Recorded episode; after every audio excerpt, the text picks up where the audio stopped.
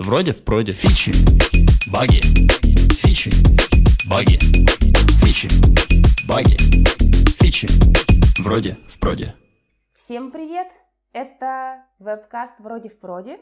Сегодня с вами я, одна из ведущих, Настя, и наш прекрасный гость Алексей. А, Алексей а, человек с огромным и впечатляющим опытом в области IT.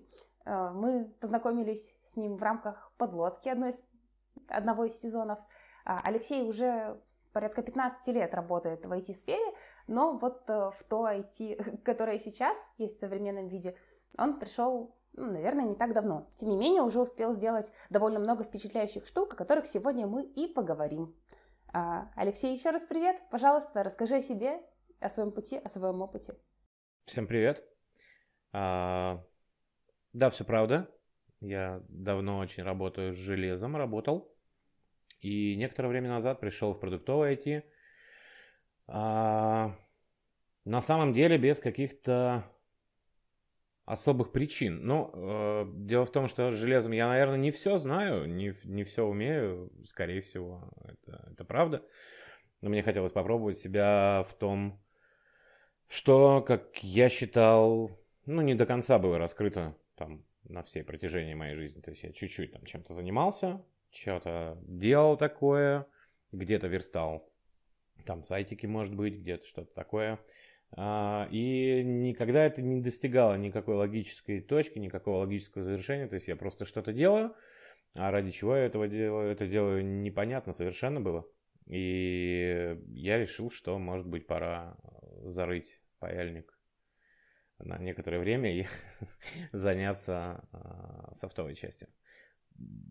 В целом, я считаю, что это был хороший поворот, да, сюжета. А, в продуктовой IT я катился очень долго. Прям, ну, не в смысле, что я долго в него входил, когда, ну, начал, да, прям целенаправленно входить, а в целом долго. Ну, то есть, сначала мы писали сайты, это было очень давно, в 2013 году у нас была своя веб-студия, мы ее открыли с другом, теперь у меня ни друга, ни студии. Классно было, было классно, нам было по 22 года. То есть, ну, тут все, все понятно, все ясно. Мы делали какие-то успешные вещи в рамках... Сейчас смешно. ну, сейчас это смешно все выглядит, да. Но тогда были там, заказчики, какие-то сайты, какой-то код, все дела. Даже какие-то маркетинговые там приемчики. Я только потом узнал, что это называется холодными звонками. Но тогда я был свято уверен, что это очень круто. Вот. И спустя некоторое время, когда свой, свой бизнес, он, ну, как-то сворачивается, да, там прекращает свою работу, а, спустя некоторое время а, приходит понимание, что ты в долгах. То есть, вот, и а, я достаточно долго работал, где я только не работал, но все время попутно там красной такой линии сюжета шли а, ремонты техники, то есть начал я с э, именно ремонтов техники, модульных ремонтов. Э, я перепаивал айфоны, пересобирал э, всякие разные планшеты людям. В основном, да, это был, ну, как бы модульный ремонт. Ничего такого сверхсложного. У меня не было никогда какого-то крутого оборудования, просто паяльная станция. Это когда паяльник и фен такой промышленный в нем есть. Вот. А, я занимался вот этим, и попутно еще, это была самая лучшая часть, наверное, а, всего железа, я восстанавливал а, ноутбуки и материнские платы на компах, э, на ноутах. Очень много этого всего я делал. Самое интересное было там правильный состав подобрать правильным образом. Там, приклеить для восстановления корпуса какую-то смолу эпоксидную подобрать. То есть это такое, ну как, не знаю, рукоделие, как уроки труда. То есть иногда э, приносили такие машины, в которые приходилось собирать на болтах даже, на маленьких болтовых соединениях, потому что они были очень очень э, в плохом состоянии. И вот этим всем я занимался. Э, можно сказать, что до, ну, до, все это время, то есть до того времени, как я пришел в IT, по разным причинам люди приходят к частникам, А, мне видится, что главное из них это, наверное, конфиденциальность. То есть ты точно знаешь человека, он к тебе а, нормально относится, и, ну, скорее всего, он не полезет в личные данные или во что-то еще. Если у тебя не включается телефон, ты можешь его там бросить в костер или, э, ну, к примеру, отнести кому-то, кто точно ничего у тебя не уведет, да. Э, никаких, я не знаю, данных, фоточек. Людям же зачастую кажется, что очень важные, очень важные вещи у них в телефоне, да. Э, потом оказывается, что мы без этих вещей можем жить. И точно так же, как мы съезжаем там с давно э, обжитой квартиры, и думаем, что вот все эти вещи, которые вокруг стоят, красивые финтифлюшки какие-то, не знаю, книжки в бумаге, что-то еще, они вот нам прям сверх необходимы. А на самом деле нет. Люди приходят, и я считаю, что они приходят из-за, ну, во-первых, спокойствия, во-вторых, в некоторые вторые, третьи, четвертые разы, потому что доверяют. Ну, то есть они видели результат и э, могут этот результат оценить. Вот. Потом был университет имени Мечникова, отдел технической поддержки пользователей. И это не та техническая поддержка пользователей, которые звонят и такие, здравствуйте, вы пробовали выключить включить. Нет, это побежал и попробовал сам выключить и включить. Площадка была огромная, и там приходилось делать э, много разных вещей, совершенно разных, разнородных, то есть там и софт. Приходилось э, настраивать каким-то образом, ну, настраивать именно, не производить, то есть такого, такого не было. Э, нужно было поддерживать какие-то вещи в должном состоянии. И э, самая большая проблема была в том, что очень много разнородной техники. То есть, если мы встречаемся с офисом в какой-нибудь там большой IT-компании, да, мы такие видим там плюс-минус современные компы. А тут плюс-минус современные компы на момент 2004 года, плюс-минус современные компы на момент 2005 года, плюс-минус современные. И так по отделениям. То есть э, ты мог встретиться вообще с любого, э, с, любым, с любым видом техники, в том числе с техникой нестандартной. Э, последнее, что я там видел, это, ну, из, из странного, это очень-очень старый компьютер, к которому была подключена а, какая-то медицинская штука, которая работала только с ним. И вот эту технику нужно было обязательно восстановить. Ее нельзя было заменить непосредственно саму машину, потому что просто не было элементов управления таких. Ну, в современных компактах не всегда бывают нужны разъемы. А, по-моему, там был компорт, и такой какой-то он был специфический. То есть в современную машину нельзя было ставить. Приходилось восстанавливать, перепаивать, диагностировать, что-то делать. А, благо со старыми а, компами проблем нет, там, как правило, видно все сразу. Ну, то есть, либо электролиты вздулись, либо что-то еще. А с современными приходится там больше работать. Вот. Потом были, была работа с, ну, по заказу, всякие разные штуки, типа сигнализации, оповещений, пожарных там систем и всего такого прочего. Это была работа чисто наемная, то есть ты приходишь, собираешь какую-то команду, вы что-то протягиваете, ну, монтажите, грубо говоря. Сами по себе, по сути, делаете. А, в целом что-то хорошее, но э, по такому огромному набору правил, что сложнее разобраться с правилами, чем с самой техникой. То есть техники там не очень много, да, настроек там не очень много, но приходится знать все-все-все. То есть на какой высоте от пола повесить там, кнопку включения пожарной сигнализации. А это все проверяет технадзор. И всем, всей технической частью, настройкой э, и вот этими снипами руководил э, мой товарищ, а я руководил в основном там монтажными какими-то работами. То есть как мы это прокинем, какой мы будем использовать э, там провод, все остальное – а, и вот, ну, такие штуки. Это как бы приводит нас к закупкам. Потом я закупал железо для разных клиентов. И потом был ковид, и мы все сидели дома. И в этот ковид я решил, а что нет? Пошел на твой курс. А, да. Приятно. После этого, после этого устроился в iGoods. А, вот. На вторую линию поддержки. Ага. Это любопытно. А почему ты выбрал именно поддержку? Ну, то есть э, такой опыт, как у тебя, он, мне кажется, очень и к программированию, и к тестированию близок. Что тебя привело именно в саппорт? Во-первых, А, саппорт там был... Сейчас объясню. Это ну, достаточно, да, так. Не, необычно. Во-первых, саппорт там подчинялся, вторая линия саппорта там подчинялась QA лиду. То есть, э, по сути, тестированием мы должны были заниматься. Но не тестированием в общепринятой форме какой-то, да, задач, спринт, вот это все, а валидация и верификация дефектов. То есть нам их приносят с первой линии, мы их облекаем в какую-то уже более там претенциозную форму, да, там э, смотрим логи, если надо, смотрим, э, я не знаю, пользовательские сценарии, которые записаны, которые собираются, э, как-то их во что-то объединяем, принимаем решение о том, там, как давно был, допустим, в поезде релиз, э, нужен ли нам хотфикс здесь, правомерно ли мы можем его там сейчас, да, требовать, поднимаем дежурных. В общем, такой, э, такая линия, которая при условии отсутствия третьей линии была именно помощником для тестирования, помощником для разработки и помощником для дежурных э, частей разработки, которые должны были прямо вот сейчас все поправить, потому что сервис работает круглосуточно, и заказывать люди могут в любой момент, что угодно, из какого угодно магазина.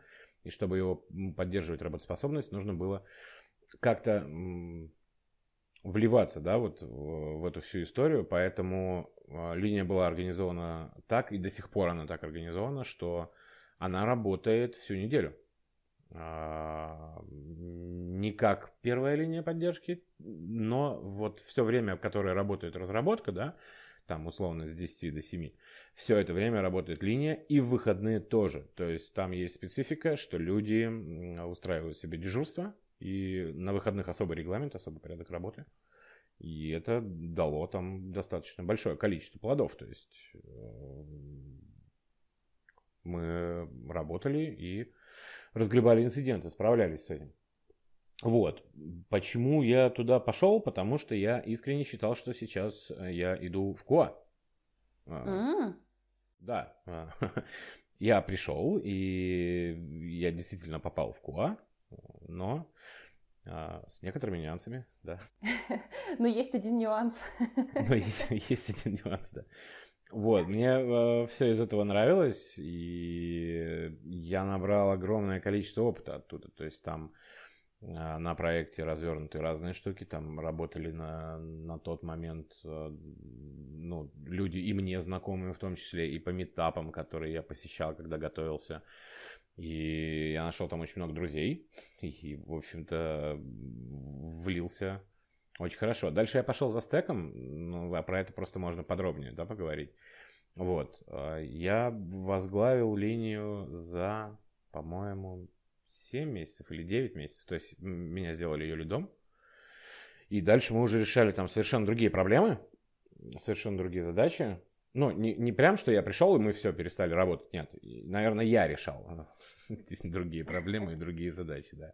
Слушай, вот. хорошо, что ты это упомянул, потому что я как раз-таки хотела тебя подробнее спросить про твой, твой опыт э, бытия лидом второй линии. Мне кажется, это очень классный и довольно быстрый рост, ну, типа 7-9 месяцев э, для человека, который вот только пришел в эту область, это прям потрясающе. Э, поэтому интересно, как, как получилось, что ты стал лидом, что ты для этого делал, возможно, это будет интересно слушателям, и какие были твои ощущения вообще, как задачи лида второй линии отличались от человека, который работает в ней как специалист? А, да. Вопрос хороший. Значит, я не то чтобы без бэкграунда совсем, да, пришел. То есть может показаться со стороны. Я просто не очень люблю истории успеха. А, я на них не учился. Истории успеха мне всегда говорили, что я идиот. То есть, а, ну, вроде как бы я а, учился, да, в политехе там. Что-то учился, что-то вот парни вокруг работают, а я что-то как-то не работаю, да, в тот момент, когда ребята находили работу в каких-то крутых местах, работали программистом, показывали мне свой баланс на карте, так, знаешь, невзначай. чуть-чуть. Но это была такая молодость какая-то. Невзначай показывали, говорили, как же приятно. Я говорил, да, да, приятно. И перевелся там с гроша на копейку. И э, история успеха всегда мне говорили, что я идиот, реально. То есть люди как-то приходят куда-то. Я видел одно видео на ютубе, где человек там программировал на JS, кажется. А, но, нода, нода, нода. Да, наверное, ага, JS. Программировал на JS, и у него была такая фишка, он менял компании. И за э, там что-то за год или за полтора он стал зарабатывать две с половиной э, тысячи долларов. И для меня это были какие-то невероятные там деньги. Я смотрел на него, и ну я так не смогу. А, ну, я же не знал, что происходит вообще. Поэтому, когда я пришел, я понял, что в целом-то я программировал до этого. Ну, на чем-то программировал. Ну, меня учили, как минимум, там, плюсам меня учили. Вот, в школе там меня учили чему, Паскалю вот этому всем, всеми любимому, да. То есть я понимал, в чем суть, наверное, как-то а, осознавал. Но мне нужно было привыкнуть к одной а, большой такой разнице. Я, если сейчас, да, с высоты своего опыта это обзывать какими-то терминами, я всегда работал с водопадом.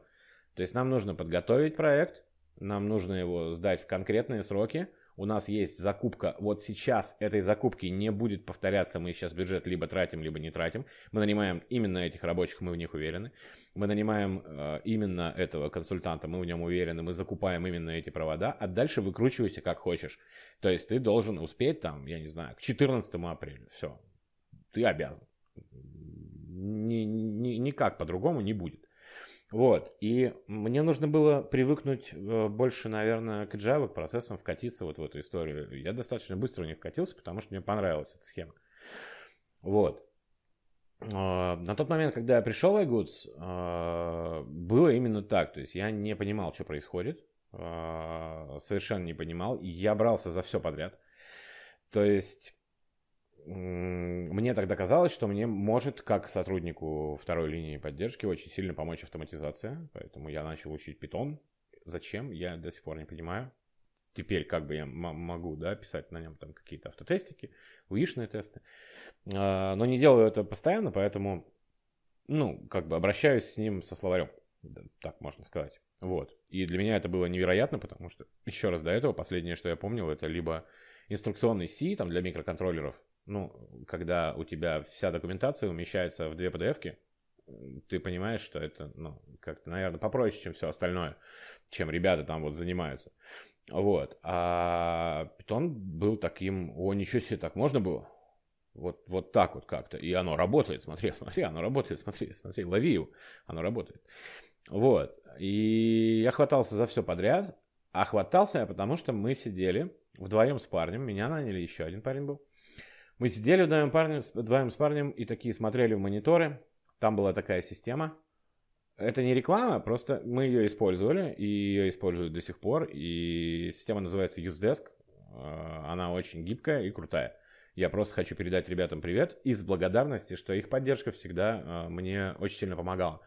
Это просто телеграм-чат, но они очень круто умеют все это быстро принимать, разбирать. И если не знаете, что делать с поддержкой, разворачивайте. То есть это прикольно. И это очень просто масштабируется в большое количество входящих каналов. Из-за этих входящих каналов у нас и было масса вопросов. Собственно, а, мы сидели вдвоем и смотрели на 350 заявок, э, тикетов, да. А, это были разные тикеты, их было очень много, и было совершенно непонятно, что с ними делать. Глаза разбегаются, ты не знаешь проекта, ты не знаешь ландшафта, ты не знаешь ничего, не понимаешь, как это работает, где там что, что там где. И из-за того, что у тебя разбегаются глаза, ты начинаешь прокрастинировать во все, во все подряд. То есть ты делаешь какие-то красивости, а, как-то пытаешься обрабатывать свежее, забить на старое, но не, не то чтобы Bug Policy всем подходит. То есть нам же нужно было работать с живыми пользователями, пусть и через первую линию. Да, мы с ними не связывались напрямую, лично, мы не видели всего стресса, который видит там, первая линия поддержки, но мы очень много на себя брали.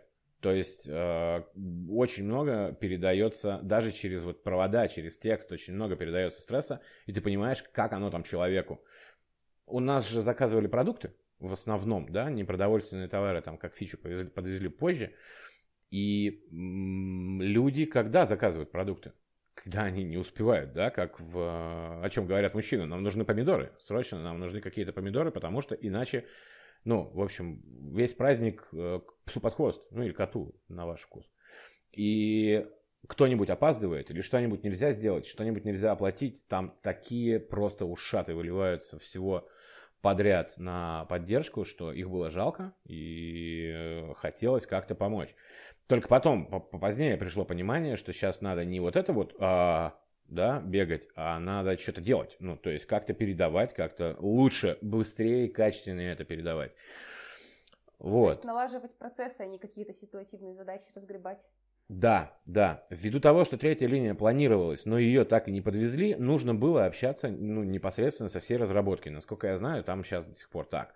А, то есть ты а, общаешься непосредственно с разработкой, с регулярной командой в своих проектах, в своих а, каких-то, да, там течениях, они во что-то вчитаны, там человек, допустим, вчитан в, ну, проект, связанный с деньгами, да, а ты ему говоришь, у нас каталог упал, и что он сделает? Ну вот что он сделает сейчас прямо? Он не знает там, я, ну, у него нет каких-то там знаний таких, которые будут у человека на проекте, а дежурный только один. А, он, он дежурит, он может все, все что угодно сделать, но все равно приходится как-то эскалировать дальше.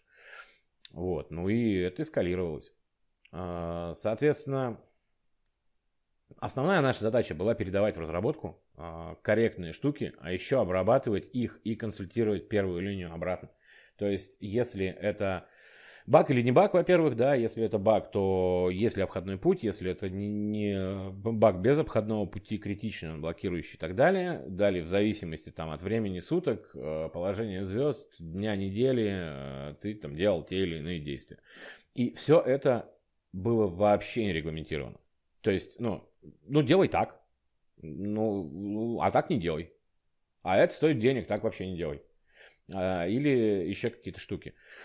И пока все это налаживали, мы все вместе, э, ну, просидели, да, немало вечеров в офисе, думая, а как это будет, а как это что. И мне кажется, я тогда был занозой просто у всех э, везде, потому что я докапывал своего лида, Дарья. Я докапывал э, лидов других линий, причем вот, просто пацан пришел в компанию какую-то и начинает докапывать до всех, вот, вот все вообще. А, и как-то мы вышли к чему-то, на, на, на что-то вышли, на какой-то уровень. В общем, я садился перед системой, и это, наверное, первый раз в жизни, что касается, вот ты спрашиваешь, что может помочь. Абсолютно точно может помочь правило 5 секунд. Потому что если ты смотришь на громадную какую-то задачу, ты такой сначала на нее смотришь, ты знаешь, что нужно есть слона по кусочкам, но ты не знаешь просто, как вот сейчас этого конкретного, к этому конкретному слону подъехать на какой сафари тачке ты должен быть, на грузовике, на бульдозере, на чем, сколько тебе еще нужно там помощников для этого. И ты садишься и ждешь 5 секунд, а после 5 секунд начинаешь что-то делать. И вот, э, ну, это такая достаточно большая книга, я ссылку тебе прислал, там, она, она существует у нас в описании. Э, она большая, но суть сводится к тому, что ты садишься и просто начинаешь что-то делать. Я ничего лучше не придумал, чем сделать э, схему мира. То есть мне было очень удобно визуализировать все подряд. Перед тем, как я устроился в iGoods, я просто к одному своему другу напросился в проект. У них нет тестировщиков, они мне нужны совершенно. А, и они пишут такие простенькие сайты. Ну, не, хорошо, ладно, это я писал простенькие сайты, а мне тоже достался простенький для тестирования. Не, не только простые. Вот. А, пусть не обижается, если он меня слушает. Я даже не буду называть имени. Вот. Но смысл в том, что я ему не нужен был, и я напросился к нему тестировщиком, которому он не будет платить. И смысл был в том, чтобы сделать план, покрытие, кейсы и все остальное. Я вот это расписывал в мира. Поскольку у меня ни другого инструмента никакого не было, я даже его не видел, ни ZenMind, ни никаких там других фишек, я придумал, что надо сделать, наверное, надо, наверное, надо понять, как это работает вообще все. А еще, что у нас вообще есть.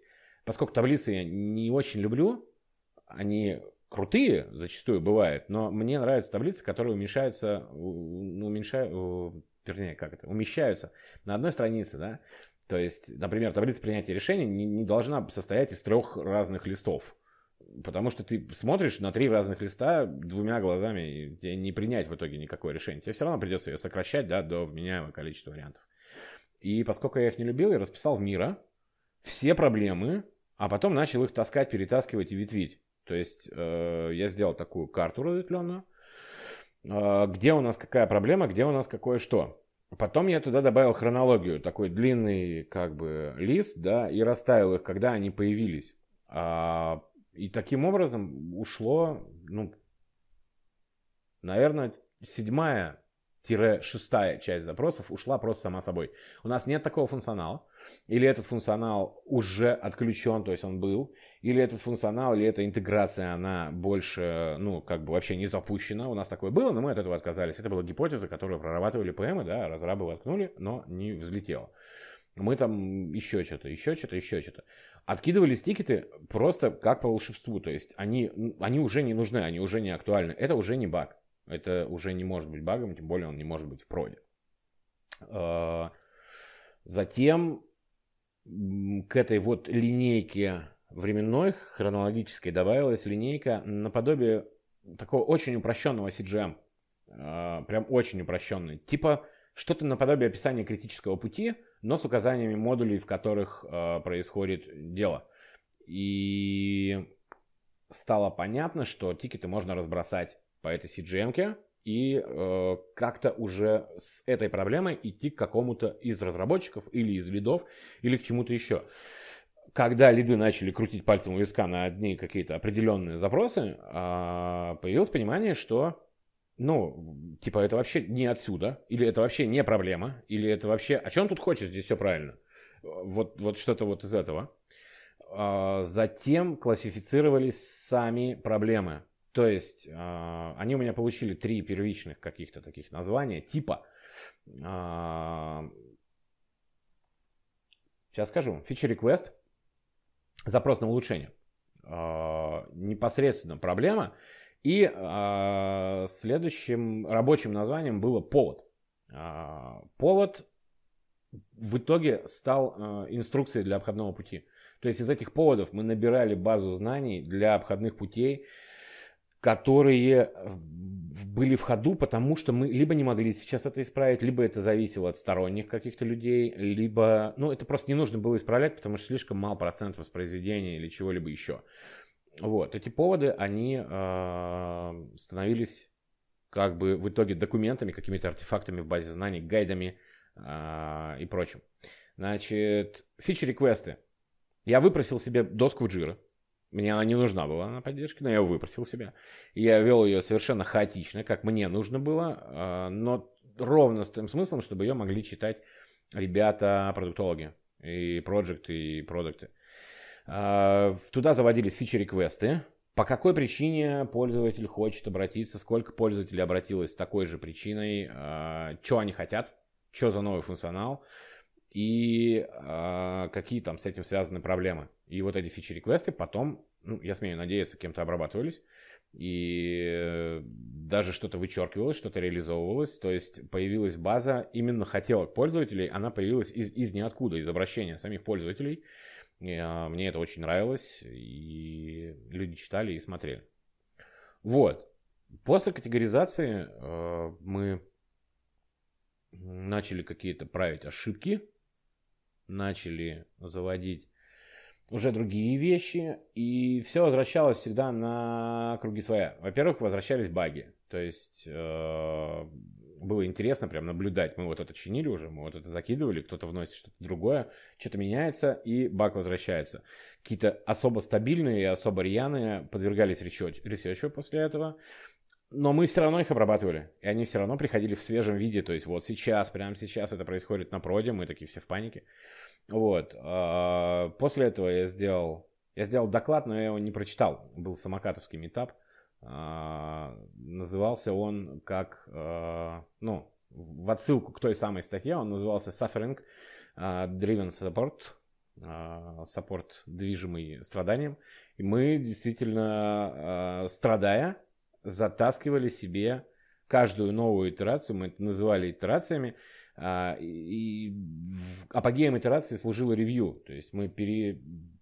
пересматривали все, что у нас сейчас есть, в, крутится в системе, в тикет-системе, на тему того, а что с этим дальше делать.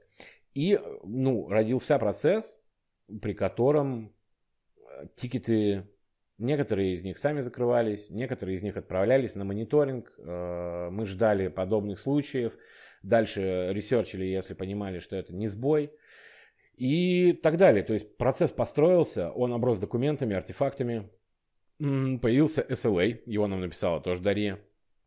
Вот, и, собственно, самую основную часть, самую основную задачу именно выстроения процессов мы э, решили, потому что вторая линия, по сути, защищала разработку от э, вот этого стресса, который передается через провода в любом случае, и защищала разработку от ничего не работает, я что-то нажала.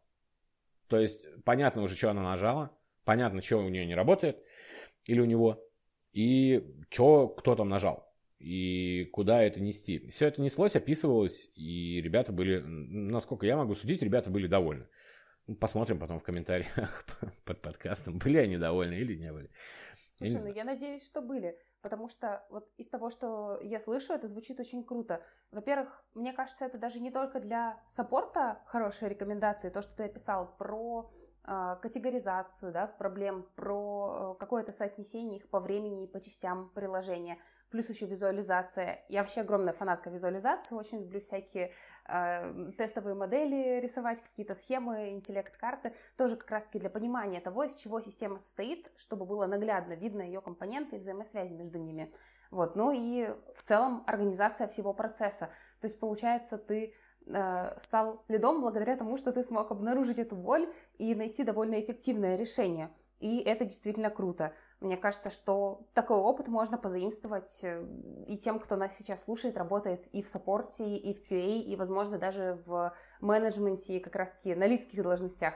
Потому что реально руководство делом, оно, мне кажется, про то, чтобы уметь э, вот это вот все налаживать, аккуратненько балансировать и добавлять прозрачности к тому, что происходит.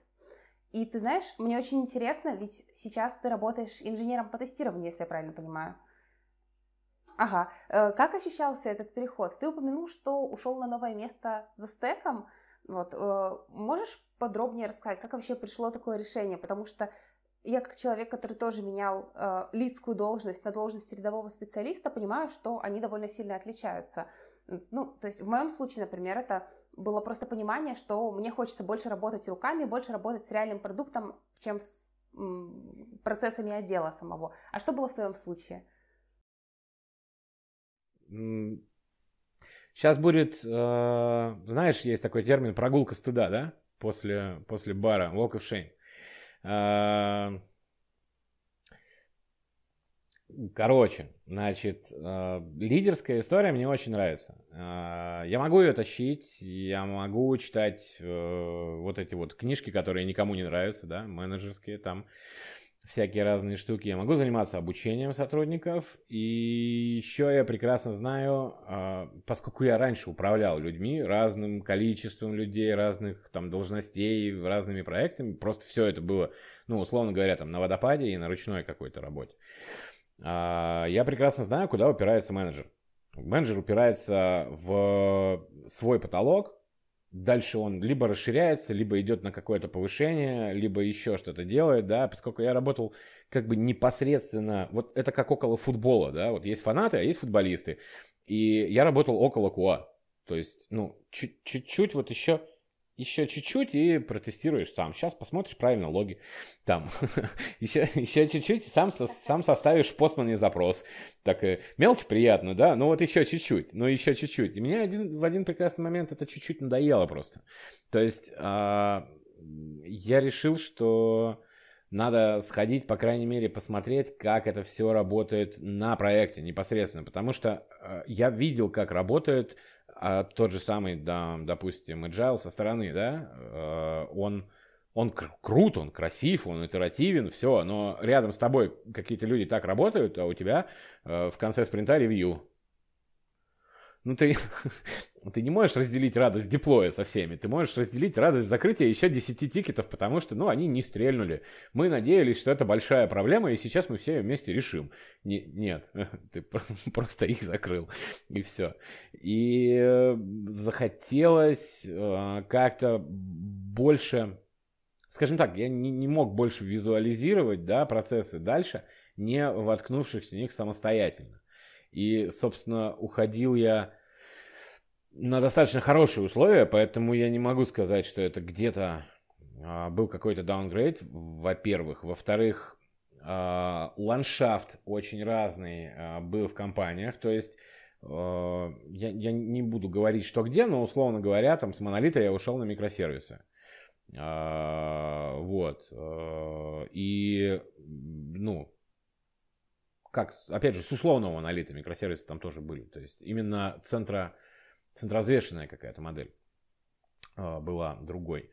Вот, и таким образом я хотел заполнить пробелы, что ли, да, то есть мне тоже нравятся подкасты, мне тоже нравится читать э, и смотреть всяческие, всякие разные курсы. Я однажды наткнулся на курс, где говорится, что а, в чем разница между людьми, которые вот прямо сейчас изучают практическое какое-то программирование или тестирование или что-то еще, самоучки, от тех людей, которые очень долго учились в университетах а, и потом пришли на работу. И там был, среди прочих там а, отличий, была такая фраза, что обычно люди там с академическим образованием добиваются больше, но делают это медленнее, но люди, которые непосредственно сразу практикуют э, какие-то вещи, они очень быстро упираются вот в этот академический потолок, потому что перестают расти. То есть они доходят до апогея какой-то своей должности, да, то есть до, до апогея функциональности своей должности.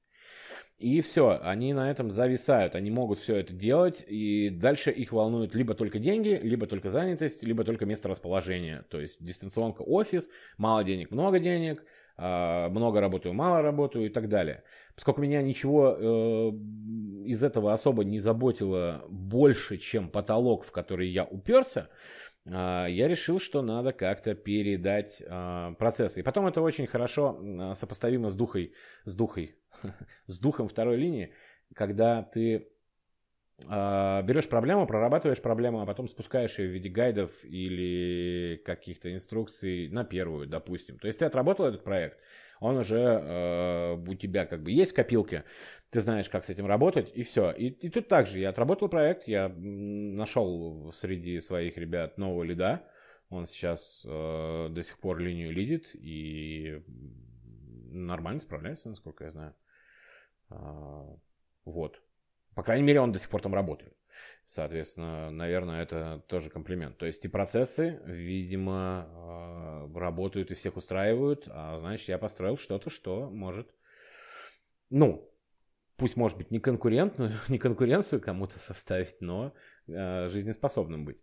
Э, я вот э, не, не, не рекламирую ничего, но я бы хотел, опять же, сказать, что я тебе отправил в описании к видео э, вакансию в Айгутсе. Там можно обратиться к Татьяне Берниковой. А, в лучших традициях нетворкинга. Больше ничего говорить не будут. Они ищут графического дизайнера и, возможно, еще продукта или проекта. Здорово. Если я их не путаю, то... я просто не помню. И э, бизнес-аналитик тоже вроде бы на подходе. В общем, если кто-то слышит, слушает, смотрит нас, то можно, наверное, э, туда пойти по этим ссылкам, посмотреть. Э, компания очень ламповая. Слушай, вот. ну очень, очень здорово. Это действительно звучит интересно. Мне очень интересно узнать, как ты сейчас себя ощущаешь. Почувствовал ли ты то, что развитие пошло дальше? Дало ли тебе переход в тестирование то, чего ты искал? А, в целом, если бы тебе, там, не знаю, предложили на те же условия, ну, хоть ты и сказал, что для тебя вот э, там удаленка, офис, деньги не так принципиально, как развитие, но если бы тебе, допустим, предложили на те же условия снова заниматься больше саппортом и организацией процессов, э, пошел бы ты в эту сторону? Или тестирование навсегда похитило твое сердечко и пути назад нет? А, дело в том, что с, с момента происходящих событий деньги стали играть гораздо большую роль. это, это, это во-первых. Вот, а, то есть тогда это ощущалось именно так. Почему? Потому что э, я понимал, что нужно развиваться. Я боялся синдрома вот этого, когда человек залип в одной должности и сидит. Поэтому тогда таким моментом, э, такие моменты мной рассматривались да, в других приоритетах. Сейчас же это, естественно, э, уже какая-то осмысленная профессиональная деятельность, и она э, должна быть нормально оплачена. Сейчас я это понимаю несколько иначе, потому что изменился рабочий режим, да, изменилось... Я вообще сова, страшная сова, и, ну, мне гораздо проще работать вечером. А из-за разноплановость, разноплановости регионов, в которых сейчас моя текущая компания базируется, получается, что ты должен работать утром, потому что у других людей сдвиг в плюс по Москве. И вот до тех пор, пока у меня этого плюса не было, сейчас он есть, а его не было, я работал ночами, вечерами, когда угодно, плюс сопровождал релизы, тоже все это происходило ночью. И, ну, я такой понял, что а это вот не просто там эти ребята сидят, что-то тыкают задачи. Не, не, ну, не так это работает, да. Вот. Плюс потом я столкнулся с вещами э, более серьезными, чем, допустим, задачи на спринте, под релиз, под РК. Это большие проекты, сопровождение больших проектов. Когда ты с самого начала ну, с самого начала мне, пожалуй, э, ничего такого прям сложного не доставалось, но доставались сложные вещи как раз не сначала. Когда требования уже были утверждены, ты такой пришел, посмотрел, да, и уже надо что-то тащить, и более того, уже что-то написано. И ты такой, дайте прочитать-то хоть. Ну, типа, что там у вас происходит? Вот, и получается, что э, ты сидишь на проекте, там, месяц сидишь, ну, можешь два месяца сидеть, можешь три. Мой абсолютный рекорд 4 месяца сопровождения проекта. И при этом есть еще параллельные какие-то вещи. Вот. И они реально большие. И ты такой, здесь потыкал, там потыкал, здесь посмотрел, посмотрел, тут нарисовал себе чего-то. И ты видишь глобальную картину целиком. То есть э, большой кусок ландшафта, реально важный, в котором бэк, в котором фронт, в котором какие-то интеграционные там пары, да, на, на этом бэке кто-то общается данными друг с другом, там датасет, здесь еще что-то, ты смотришь туда-сюда, и мне больше всего нравится вот это. Видеть глобальную картину целиком или по возможности, ну, максимально широко, да, потому что тогда проще становится понимать, вот, а откуда у тебя этот набор данных, вот сейчас он откуда-то прилетел, ты такой смотришь его, а почему он здесь и здесь, там, туда-сюда прилетел, в этом топике, в том топике. То есть э, я с этим не сталкивался на, в, в Айгутсе вообще. То есть я не сталкивался с обменом данными, с интеграционными парами. Я туда не то чтобы не лез, ну, наверное, может быть, времени не было э, на что-то такое. А вот осмысленно я это начал делать в новой в своей другой компании. И там очень много элементов, очень много микросервисов, ты с ними взаимодействуешь, ты смотришь, как они друг с другом общаются, что они вообще друг от друга хотят, что они могут получить в какой момент. И мне это очень нравится.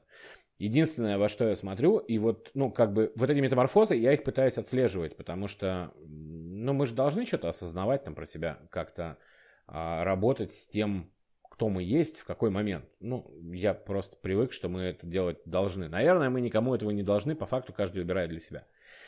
Вот, и э, я отслеживаю такие метаморфозы, мол, а я вот не хочу это делать руками сейчас еще 8, 8 часов. Ну, потому что, ну, я, я знаю уже, как это делается. Давайте это спустим на поддержку. А на поддержку спускать этого нельзя, потому что это, ну, почему это должна поддерживать поддержка, которая не работает с непродом? Ну, то есть этого еще нет нигде, а ты уже работаешь с проектом, который как бы уже, он уже живет, просто он живет на каком-то в своем там инстансе на тестовом окружении. И я начал возвращаться к питону, к автоматизации, чтобы какие-то свои рутинные задачи, ну, как-то автоматизировать, не делать то, что я делаю вот сейчас все, все это время, не, не заниматься Ctrl-C, Ctrl-V, да, а заниматься там, допустим, э, одной вставкой просто потому что, то есть я начал экономить бесценные секунды. А, использовать там какие-то инструменты, программы для буфера обмена, чтобы у меня весь набор данных, да, который мне нужен в процессе там проходки, прогона кейса, он э, у меня присутствовал уже в клипборде весь целиком, и я мог использовать любой из его элементов. То есть я прихожу на, там, на какую-то морду, копирую все оттуда, либо же, ну, я не знаю, в кавку, прихожу, копирую все нужные мне поля, и дальше начинаю э, уже прокидывать, прогонять этот кейс. Вот, поскольку ну, я думаю, ты в курсе, что если есть много микросервисов, то есть много морд и есть много передачи данных вот этой дальше. Ее где-то можно имитировать, но, наверное, лучше, может быть, все-таки учитывать пользовательские истории. А как он это будет видеть, а как оно будет отрабатывать. И на тестовых стендах это не всегда возможно. И, ну, стало появляться понимание, что ценнее. То есть, как прогнать этот кейс, лучше и, ну, полезнее. То есть я, я и так могу заставить систему работать так, как мне надо. Я могу это сделать на проде как клиент, потому что я ее знаю. Но надо-то заставить ее работать так, как ее видит пользователь, так, как видит человек, который не знает, как она работает. И поэтому, ну, какие-то стали более там появляться виральные, что ли, прогоны, то есть где, ну, наиболее живое общение происходит с системой пользователя. Вот. Я не могу сказать, что тестирование не захватило мое сердечко. Это, естественно, да. Это абсолютно так. В разработку я не стремлюсь, но вот расширить сам стек до необходимых тебе пределов там как бы удовлетворения собой, я считаю, просто невозможно. То есть вот такие улучшения, они не заканчиваются. Они могут быть приостановлены. Типа, я сейчас занимаюсь другим. Или я сейчас занимаюсь вот конкретно вот этим.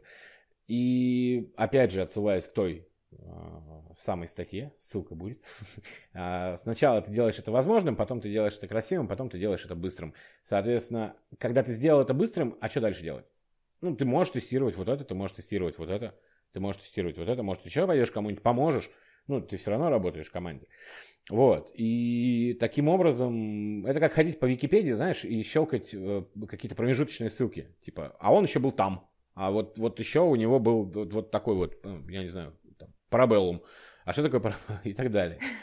Вот. А, смотришь, смотришь, смотришь, и дальше, ну, набираешь какие-то более интересные штуки.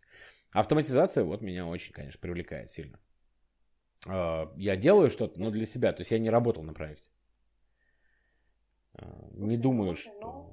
Да. Да, получается, что да, действительно, развитие, оно не останавливается. Это как э, один из принципов тестирования, что тестирование нельзя закончить, можно только приостановить, то есть завершить его на данный момент. Так и с развитием себя дальше, получается, тоже можно только в какой-то момент приостановиться, но всегда будут еще дальнейшие пути круто, что ты их видишь. Ну, как ты сам уже сказал, для тебя это ценность. И мне кажется, твой профессиональный путь и то, как ты сейчас смотришь на карьерное развитие, тому большое подтверждение. А, Алексей, у нас подходит время к концу, поэтому я бы хотела задать последний вопрос, а, который, я думаю, может быть интересен многим нашим слушателям. Я неоднократно сталкивалась и на менторинге, и, допустим, а, в комментариях под какими-то курсами, и в преподавании с ситуациями, когда люди работают, а, и их опыт схож с тем, что было у тебя. То есть люди работают с железом, например, или в поддержке, как ты упоминал, в институте, то есть когда ты прям на месте приходишь, что-то помогаешь, чинишь и так далее. И им хочется войти, ну, допустим, в тестирование, потому что тестирование действительно близко. Тебе тоже нужно находить проблемы людей, тебе тоже нужно как-то помогать им и думать о том, как это можно в будущем предотвращать. Ты упомянул, что ты прошел курс, и вот мне показалось очень ценным часть твоего опыта, когда ты попросился к другу в проект, именно чтобы это для тебя была как стажировка. Я всегда очень топлю за стажировки, мне кажется, это лучший способ вообще набраться опыта. А, поделись, пожалуйста, несколькими советами, которые ты мог бы дать людям, которые сейчас как раз-таки занимаются или чем-то хардовым, или чем-то близким с компьютерами, но не конкретно софтом, да, не конкретно областью IT, и тем, кто хочет в этом направлении двигаться дальше. Было бы интересно какие-то советы на основе твоего опыта получить и поделиться с нашими слушателями. Угу. А... Ну, есть отличия, конечно. А, отличия всегда существуют в железе, при работе с железом ты какой-то, ну, в такой ситуации более безоткатный. То есть, э, я не знаю, э, релиз можно откатить, э, да, а материнскую плату, которую ты проткнул отверткой, откатить уже нельзя. И, ну, не, ну, просто не получится ничего с ней сделать. Может быть, получится, но, опять же, тоже не всегда. Я, наверное, не скажу про то, что нужно конкретно там читать, смотреть, чтобы стать QA-специалистом, да. Есть масса про это, как это, цитируя Владимира Ильича Ленина, скажу, что есть, существует громадная литература по этому вопросу, и там разбираются люди, которые там готовы, не готовы, и как деформируется э, там и сознание, и поведение людей, которые тестируют э, в реальности. Ну, то есть, я не знаю. А этот домофон никогда не откроет меня с этим кодом, да? Нет, никогда не откроет мне дверь. Вот. Э, нельзя, на мой вкус, нельзя просто стать там специалистом каким-то, как, каким угодно. Ты, я не знаю, стал, стал рубистом, руби, руби разработчиком. И такой следующие 40 лет сидишь рубистом и ничего не делаешь. Типа на тех же зданиях выезжаешь 40 э, лет. Ну, нифига, не получится. Все равно в любом случае будут выходить новые какие-то фишки, штучечки, я не знаю, фреймворки, что угодно. Ты будешь их изучать, так или иначе ты будешь развиваться. А, и дальше вот из тех, кто, наверное, вот прямо сейчас вкатывается, из железячников, я могу сказать, что все, во-первых, все получится. То есть, если ты когда-нибудь составлял спецификации или курил гайды, курил вендоры, э, такой, составлял там, план закупок или что-нибудь еще делал, делал это, я не знаю, допустим, на, на английском, то, скорее всего, со всей документацией ты справишься. А, ни один YouTube тебе не скажет больше, чем скажет документация. Лайфхаки подскажет, да, но ни, никогда не скажет больше документов. Потому что документы для этого и нужны, да. Ты можешь забить на классификацию, не знаю, PEP-8, если ты пишешь для себя тесты на питоне просто так, чтобы, не знаю, а, что-то автоматизировать. Но у тебя не получится забить на документацию по синтаксису. В любом случае не получится. Ты либо правильно все написал, либо нет. А, если ты тестируешь ручками и собираешься тестировать ручками, то ты в любом случае столкнешься с инструментами, с которыми тебе потом придется работать, и которые в дальнейшем будут не основными для тебя, а вспомогательными. Ну, то есть мы же не все делаем в постмане. Некоторым кажется, что Постман вот в самом начале, да, я прям помню это ощущение, он такой сложный. А что делать? А что такое запрос? А в чем разница? А, а, а, а put, patch, delete, вот эти пост, любимые вопросы. А, я иногда до сих пор перечитываю, у меня есть специальная статья, я ее перечитываю. в, чем, в чем там разница? Ну, потому что ты пользуешься там, я не знаю, двумя или, или тремя коллекциями из шести запросов, которые ты там когда-то составил.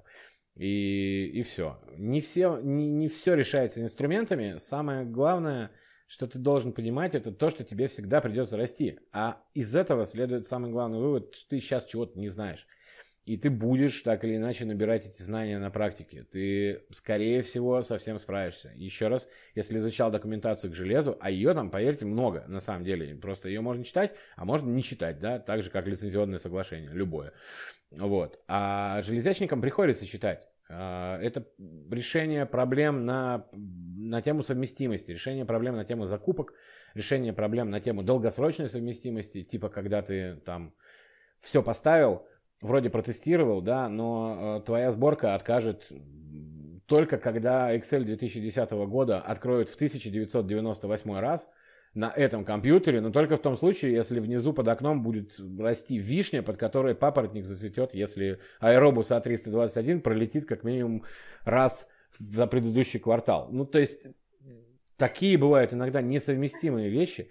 Типа процессор уходит с гиперсон и э, после этого ломается. Ты можешь это проверить только на своем, на своем эмпирическом опыте. Он, он ломается только на этой плате, только с этим чипсетом. А тут братья, тут такого не будет. Ну, типа, вы пришли, и вам все подскажут, вам все расскажут. А если вы захотите чего-то более крутого, вы такие полезли и сами изучили. Я не знаю, этих э, движух вообще масса. Э, посмотрел какой-то курс, записал, сделал для себя конспект. Вот, самый главный совет. Если что-то учите, ведите конспекты. Это та академическая штука, которой очень многие не пользуются, а я и пользуюсь, и мне помогло, почему бы вам не, не должно было это помочь. Дело в том, что когда ты это пишешь рукой, я сейчас не трогаю психологию, да, и моторную память вообще никак. Ты пишешь рукой, и у тебя остается артефакт. Этот артефакт ты сделал, ты разметил, как нужно тебе расположил там информацию, и все остальное ты действительно сможешь нагуглить. Но гуглить каждый день тебе будет пока ты вкатываешься и начинаешь работать, неудобно. Я реально веду конспекты, и потом я к ним возвращаюсь. Я это подсмотрел да, у своей девушки. То есть я не вел ничего. На, на, собственном, на, на собственном опыте я получил так как бы два подтверждения тому, что так надо делать. Во-первых, потому что она берет тетрадку и такая, оп-оп-оп, все. я иду в курс, в котором я это изучал. Ну, то есть я вроде его изучил, но не применял его там месяца три, и все. Ведите конспекты, если вам сложно и если вам легко. Мне кажется, особенно при изучении инструментов, речь об этом. Не надо, наверное, конспектировать Куликова. Это, наверное, уже и так мощный конспект. К нему можно вернуться. Его можно, зато его можно распечатать. Ну да. вот. Но на самом деле его можно распечатать, делать себе заметки на полях, да, как у э, этого самого Томаса Марвела Ридла, да, как, как правильно растереть Мандрагору. Вот и, и, иногда нужно знать, как правильно растереть Мандрагору, правда. Ну, потому что, э, типа, работа с переменными в Postman тебе облегчит жизнь там процентов на 15 на тот момент, когда ты придешь к ним и не будешь о них знать. Потому что, ну, я вот об этом не знал, например. Я все время писал там URL-ки длинные и всякие такие прочие штуки. Вот. А, если хочется планировать свое время, занятость и работу там с головой, если не хватает для всего, как бы, я не знаю, места, мотивации, то можно осилить книжку Максима Дорофеева. Я скинул ссылку тоже на миф тебе. Это джедайские техники. Она сложно осиливается. А, и ну, я ее осиливал достаточно долго, но оттуда можно почерпнуть реально какие-то работающие практики, которые помогут тебе ну, быть более спокойным, что ли, и более сконцентрированным. И еще кайдзен тоже в описании будет. А, кайдзен это метод, а, когда ты подходишь к проблеме малыми шагами. То есть, соответственно, ну, простой, опять же, пример. Куликов, вот огромный, 300 страниц, 300-страничный. Даже если ты его будешь читать по 10 страниц в день, а потом перечитывать, ты его осилишь за 2 месяца. И все у тебя будет хорошо. А если ты его не осилишь, хорошо тоже будет, но может быть как-то по-другому. И академический базис все равно нужен. Ну, насколько вообще в, нашем, в нашей сфере может быть академический базис. Я так думаю. Вот. А метод малых шагов всегда работает. Ну и все получится. Самое главное. Самый главный совет. Главное что-то делать. Вот, вот тут я с тобой полностью согласна. Главное что-то делать, это, по-моему, просто, да, так и работает. Спасибо тебе огромное за такие практические советы. Я присоединюсь к совету про конспект. Читала про исследования, попытаюсь найти ссылку и тоже приложить в описании, где научно обосновывали, почему конспектирование помогает. Есть некоторая корреляция между количеством усилий, которые ты прикладываешь к тому, чтобы запомнить ту или иную информацию, и тем, как эта информация усваивается. Так что это даже с научной точки зрения реально полезный метод. Алексей, спасибо тебе за супер интересную беседу. Спасибо за то, что согласился пообщаться, ответить на вопросы и поделился опытом. Я уверена, что для многих наших слушателей твоя история будет очень вдохновляющей, и поэтому просто здорово. Спасибо здорово. вам. Спасибо Еще вам, что позвали. Спасибо огромное. И да, спасибо да. за то, что вы делаете вообще в рамках там подлодки. И тебе особое отдельное спасибо за курсы, за всякие комментарии, за степик. Но э, я просто много где встречал, когда, ну, именно твои там комментарии, какие-то лайфхаки, всякие разные штучки. Мне очень э, некоторые из них помогли, а твой курс советую до сих пор. Супер. Ну, это... это удивительно было для меня, да. Нетворкинг сам по себе было удивительно, потому что на железе, ну, ты немного не так. Ты, ты везде дурак, а потом пытаешься понять, почему. А потом пытаешься перестать быть дураком. То есть, если спросить что-то на железном форуме, Если любишь БДСМ, спрашивай что-нибудь на железном форуме, да, особенно глупое там. Прекрасно. Я не полезу на железный форум, я нежный цветочек люблю, когда мне все объясняют спокойно. Что ж, это была беседа с Алексеем Туркиным, и это был подкаст «Вроде в проде». Сегодня его ведущая Настя. До новых встреч! Спасибо. Пока. Thank you.